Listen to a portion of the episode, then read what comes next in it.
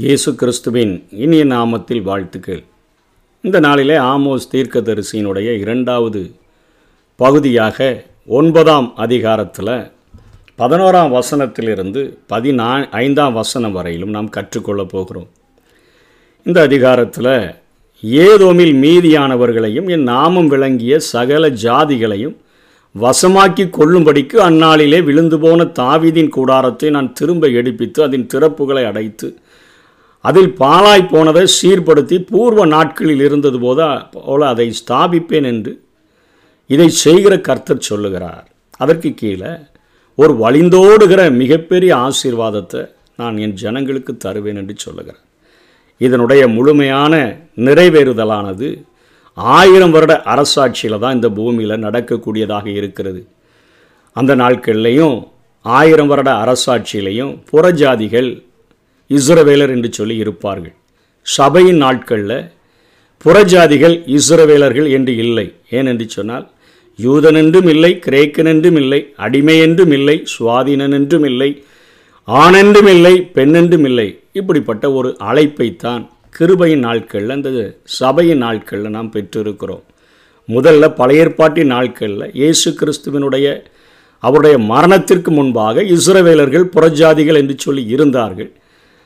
இப்பொழுது இயேசு கிறிஸ்துவனுடைய கல்வாரி பாடு மரணங்களுக்கு பின்பாக எல்லாரும் யூதர் என்று கிரேக்கர் என்று இல்லாதபடி புறஜாதிகளுக்கும் தேவனற்றவர்களாக இருந்தவர்களுக்கும் காணியாட்சிக்கு புறம்பாக இருந்தவர்களுக்கும் உடன்படிக்கைக்கு அந்நியர்களாக இருந்தவர்களுக்கும் இப்போ ஒரே விதமான அழைப்பை ஆண்டவர் கொடுத்திருக்கிறத முதல்ல நம்ம தெளிவாக தெரிந்து கொள்ள வேண்டும். இந்த தாவிதின் கூடாரத்தை ஆண்டவர் ஆயிரம் ஆண்டு ஆட்சியில் எடுப்பிக்கும் பொழுது எருசலேமை தலைநகராக கொண்டு தன்னுடைய சொந்த ஜனங்களின் மத்தியில் ஆண்டவர் ஆளுகை செய்யும் பொழுது தாவிதின் குமாரனாகிய இயேசு கிறிஸ்து அந்த தாவிதின் கூடாரத்தை அவர் திரும்ப எடுப்பிப்பார் என்கிறதை இங்கே ஆமோஸ் உறுதிப்படுத்துகிறார். ரெண்டு சாமுவேல் ஏழாம் அதிகாரம் பதினாறாம் வசனத்தில் உன்னுடைய வீடும் உன் ராஜ்யமும் என்றென்றைக்கும் உனக்கு முன்பாக ஸ்திரப்பட்டிருக்கும் உன் ராஜாசனம் என்றென்றைக்கும் நிலை பெற்றிருக்கும் என்கிறார் என்று சொல்ல சொன்னார்னு சொல்லி. நாத்தான் தீர்க்கதரிசி அங்கே தாவிதினிடத்தில் ஒரு அருமையான வாக்கு தத்துவத்தை கொடுக்கிறார். என்றென்றைக்கும் அப்படிப்பட்ட அந்த தாவிதின் சந்ததியில் வந்து தோன்றினவர்கள் சிதேக்கியா ராஜாவோடு கூட அங்கே முடிவடைந்து விட்டதை பார்க்கிறோம். ஆனால் இயேசு கிறிஸ்துவனுடைய அந்த பிறப்பில்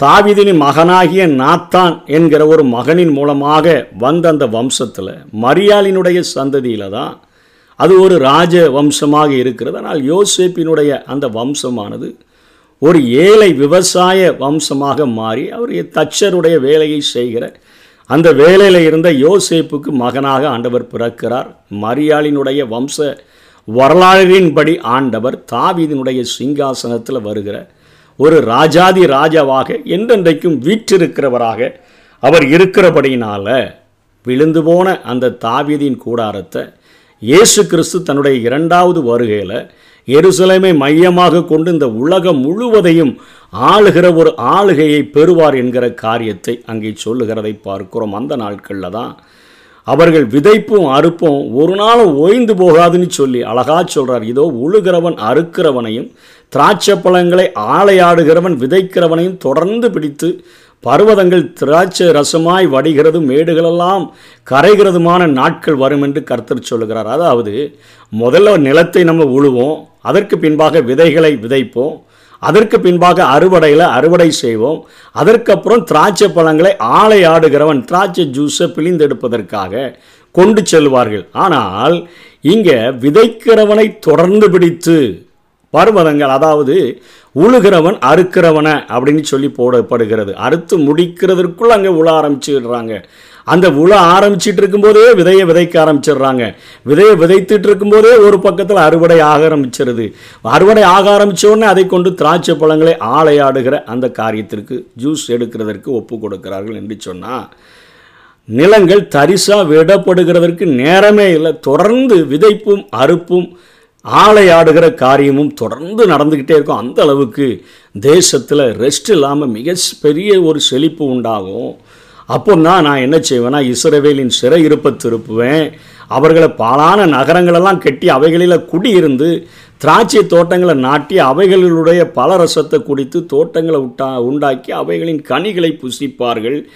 அவர்களை அவர்கள் தேசத்தில் நாட்டுவேன். நான் அவர்களுக்கு கொடுத்த தேசத்திலிருந்து அவர்கள் இனி பிடுங்கி படு பிடுங்கப்படுவதில்லை என்று அங்கே உன் தேவனாய கர்த்தர் சொல்லுகிறார்னே ஆமோ சொல்கிறார் அவர்களை நிலைநாட்டுவேன். ஆயிரம் வருட அரசாட்சியில் நானே ராஜாதி ராஜாவாக இருந்து இந்த உலகம் முழுவதையும் நான் ஆளுக செய்வேன். அந்த நாட்களில் ஏதோமில் மீதியானவர்கள் என் நாமம் விளங்கிய சகல ஜாதிகளையும் என் வசமாக்கி கொள்ளும்படிக்குன்னா அங்கே ஏதோ மில மீதியானவங்க மற்ற ஜாதி ஜனங்களெல்லாம் அந்த ஆயிரம் வருட அரசாட்சிக்கு ஆண்டவர் கொண்டு வருவேன் என்று சொல்லுகிறார்.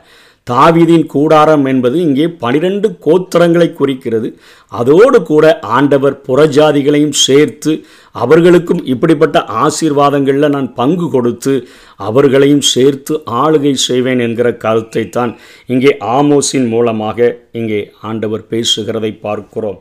இது இந்த சொல்லாட்சியானது தாவிதின் கூடாரம் என்று சொல்லப்படுகிற இந்த சொல்லாட்சியானது கிறிஸ்துவினுடைய சகோதரராகிய யூதாவினால இந்த வசனங்கள் எடுத்து கையாளப்படுகிறதை நாம் பார்க்கிறோம். சபையின் நாட்களில் இந்த காரியங்கள் எதற்காக எடுத்து பயன்படுத்தப்படுகின்றன? அப்போஸ்தலர் பதினைந்தாம் அதிகாரம் பதினைந்திலிருந்து பதினேழு வரை திருச்சபையின் தொடர்பில் இந்த வசனத்துக்கு ஒரு பொருள் கொடுக்கப்படுகிறது.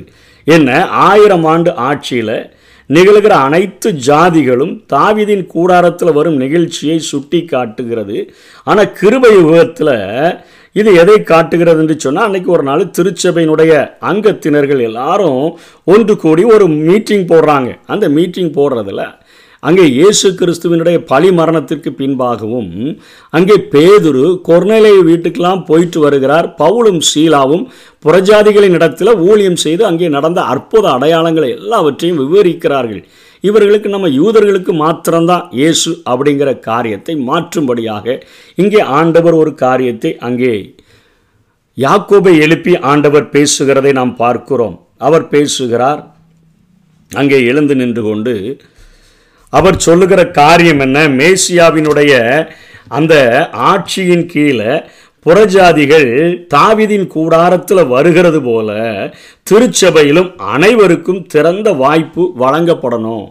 அந்த நாட்களில் மாம்சத்தின்படி விருத்த சேதனம் பண்ணினாதான் அவர்கள் யூதர்கள் அவர்தான் இயேசுவுக்கு சொந்தம்னு சொல்லுகிற ஒரு போதனை இருந்தபடினால தான் பவுலுக்கெல்லாம் அநேக பிரச்சனை. மாம்சத்தின்படி செய்கிற உடன்படிக்கை இல்லை இருதயத்தில் தான் ஒரு உடன்படிக்கை வேணும் அப்படிங்கிற அந்த காரியங்களை பவுல் பிரசங்கித்து வந்தபடினால தான் எல்லா இடங்களிலும் யூதர்கள் மத்தியில் அவர்களுக்கு மிகப்பெரிய எதிர்ப்பு இருந்தது. ஆனால் இங்கே யாக்கோபு தெளிவாக பேசுகிறார்.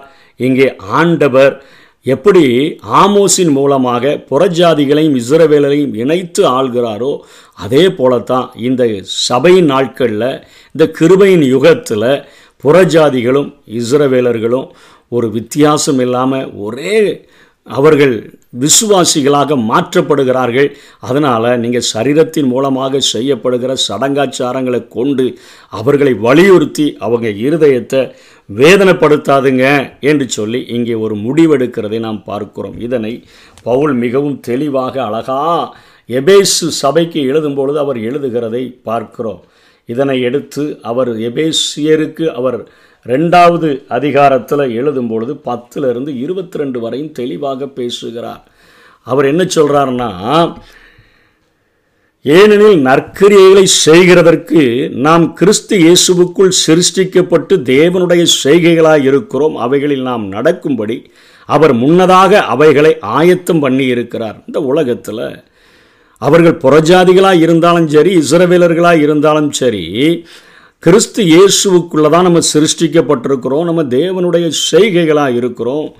நாம் அவைகளில் நடக்கும்படிக்கு முன்னதாக அவைகளை ஆயத்தம் பண்ணியிருக்கிறார். ஆனபடினால் முன்னே மாம்சத்தின்படி புறஜாதியராக இருந்து மாம்சத்தில் கையினாலே செய்யப்படுகிற விருத்த சேதனம் உடையவர்களாக இராமல் விருத்த சேதனம் இல்லாதவர்கள் எண்ணப்பட்ட நீங்கள் எபேசு சபையை பார்த்து சொல்கிறாரு அக்காலத்தில் இயேசு கிறிஸ்துவை சேராதவர்களும் இஸ்ரவேலுடைய காணியாட்சிக்கு புறம்பானவர்களும் வாக்குத்தத்தத்தின் உடன்படிக்கைக்கு அந்நியரும் நம்பிக்கை இல்லாதவர்களும் இவ்வுலகத்தில் தேவனற்றவர்களுமாய் இருந்தீர்கள் என்று நினைத்து கொள்ளுங்கள். முன்னே தூரமாயிருந்த நீங்கள் இப்பொழுது கிறிஸ்து இயேசுவுக்குள் கிறிஸ்துவின் இரத்தத்தினாலே சமீபமானீர்கள். அதாவது தாவிதின் கூடாரத்தை இங்கே ஒப்பிட்டு பேசுகிறார்.